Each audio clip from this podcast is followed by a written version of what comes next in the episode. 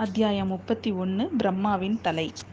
நம்ம வந்தியத்தேவன் குழந்தை ஜோசியரோட வீட்டுக்கு இது இது இரண்டாவது முறையாக அவன் உள்ளே வரான். அந்த வீட்டுக்கு வரான் அவன். இப்போ பார்த்தீங்கன்னா அவன் மனசில் ரொம்ப சந்தோஷமாக ஒரு மாதிரி இன்பமாக இருக்குது ஏன்னா நம்ம எல்லாருக்குமே தெரியும் இந்த சின்ன வீட்டுக்குள்ளே தான் முத முதல்ல அவன் இளைய பிராட்டி குந்தவி தேவியை பார்த்தான்.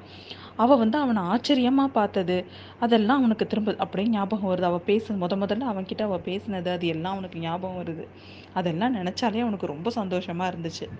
ஜோசியர் அப்போ தான் அவர் அவரோட மாலை வேலை பூஜை எல்லாம் முடிச்சு பூஜைக்கெல்லாம் ஏற்பாடு பண்ணிட்டு இருந்தார் இவனை பார்த்தோன்னே வா அப்பனே வானர் குலத்து வல்லவராயன் தானே? அப்படின்னு சொல்கிறாரு ஆமாம் ஜோசியரே உமக்கு உங்கள் ஜோசியது முன்ன பின்ன இருந்தால் கூட உங்களோட ஞாபக சக்தி ரொம்ப பிரமாதம் அப்படிங்கிறான் வந்தியத்தேவன்.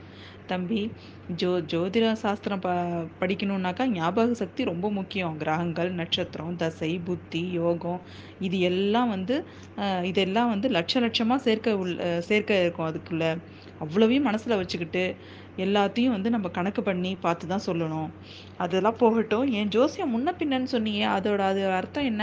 நான் உனக்கு சொன்னது ஒன்றுமே பழிக்கலையா? அப்படின்னு கேட்குறாரு அதையும் உங்கள் ஜோசியத்திலே கண்டுபிடிச்சி சொல்லலாம்ல அதுக்கு வழி இல்லையான்னு கேட்குறான் அவன். உண்டு உண்டு. ஜோசியத்தாலையும் கண்டுபிடிக்கலாம் ஊகத்தாலையும் கண்டுபிடிக்கலாம். உனக்கு நான் சொன்னது பழிச்சிருக்கு தான் வேணும். இல்லைன்னா நீ திரும்பவும் இந்த குடிசைக்கு வருவியா? அப்படின்னு கேட்குறாரு அவர். ஆமாம் ஆமாம் உங்களோட ஜோசியம் வந்து பழிச்சிருச்சு அப்படின்னு சொல்கிறான் அவன். நீங்கள் சொன்னது எனக்கு எல்லாம் அப்படியே பழிச்சிருச்சு நீ போகிற காரியம் நடந்தால் நடக்கும் நடக்கா நட நடக்கலைன்னா நடக்காதுன்னு சொன்னீங்க. அந்த மாதிரியே நடந்தது நடந்துச்சு. என்னை கண்ட உடனே சில இது ஓட்டம் பிடிச்சிது அப்படின்னு அவன் சொல்கிறான் வீணி ரொம்ப வேடிக்கைக்காரனாக இருக்க? அப்படின்னு சொல்கிறான் அவன். இந்த குடிசைக்குள்ளே வரும்போது நான் வேடிக்கைக்காரன் தான் ஆனால் ரொம்ப ரொம்ப கோவக்காரன் அப்படிங்கிறான் அவன். இந்த குடிசைக்குள்ளே வரும்போது கோவத்தை வெளில மூட்டை கட்டி வச்சிடணும்ப்பா அப்படிங்கிறாரு அவர்.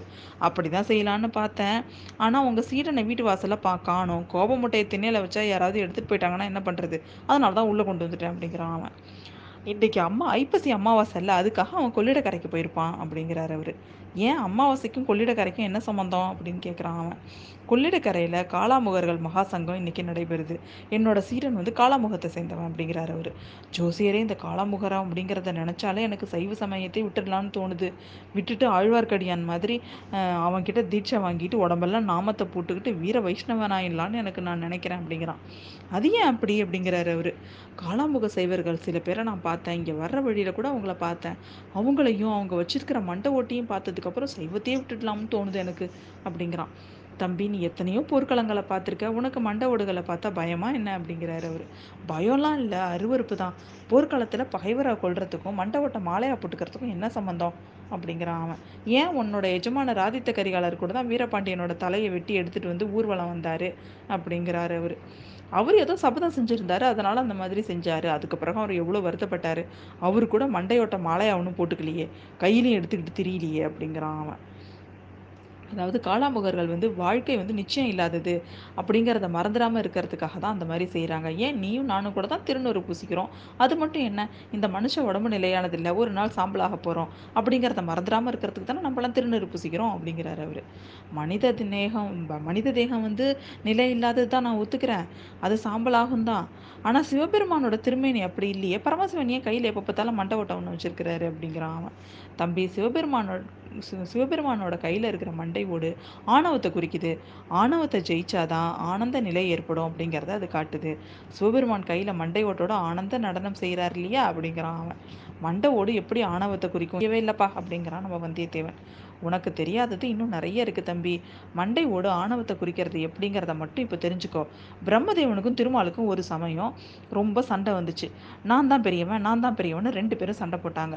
சிவன் அவங்க நடுவில் வந்தார். என்னோட சிரசை ஒருத்தவங்களும் என்னோட பாதத்தை ஒருத்தவங்களும் கண்டுபிடிச்சு கண்டுபிடிங்க.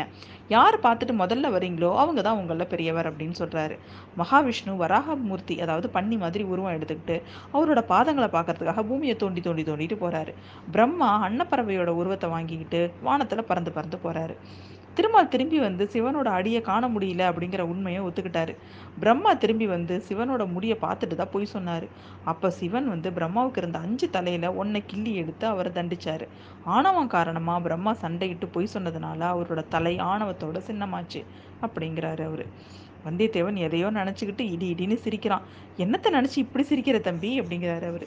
அது இல்லை பிரம்மாவை தண்டித்தது தண்டிச்சது மாதிரி என்னையும் தண்டிக்கிறதா இருந்தால் குறைந்தபட்சம் 16,000 தலையாவது எனக்கு எனக்கு இருக்கணுமே அப்படின்னு சொல்கிறான் அவன். "ஏன் நீ அவ்வளோ பொய்கள் சொல்லுவியா?" அப்படிங்கிறாரு அவர் ஆமாம் ஜோசியரே அது என் ஜாதக விசேஷம் போல இருக்கு.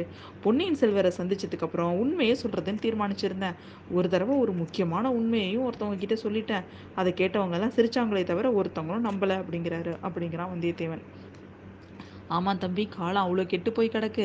இந்த நாளில் பொய்யையே ஜனங்கள் நம்புறதில்ல. உண்மையை எப்படி நம்ப போகிறாங்க அப்படிங்கிறாரு அவர். உம்மோட ஜோசியத்தோட கதியும் அப்படி தான் இருக்கும் ஜோ அப்படி தான் இருக்கும்னு நினைக்கிறேன் ஜோசியரே. இளவரசி அரு இளவரசர் அருள்மொழிவர்மரை பற்றி நீ சொன்னது நினைவு இருக்கா வானத்தில் வடதிசையில் அடிவானத்தில் நிலச்சி நிற்கிற துருவ நட்சத்திரம் போன்ற ஒரு பொன்னியின் செல்வரை நீங்கள் சொல்லலையா? சொன்னேன் அதனால் என்ன அப்படிங்கிறாரு அவர். அவரை பற்றின செய்தியை நீங்கள் கேள்விப்படலையா? கேள்விப்படாமல் எப்படி இருக்க முடியும்? நாடு நகரமெல்லாம் அந்த பேச்சாக தான் இருக்குது அப்படிங்கிறாரு அவர். துருவ நட்சத்திரம் கடவுளை கடலில் மூழ்கிடுச்சுன்னு நீங்கள் கேள்விப்பட்டிருக்கீங்களா அப்படின்னு கேட்குறாரு துருவ நட்சத்திரம் கடலில் மூழ்காது.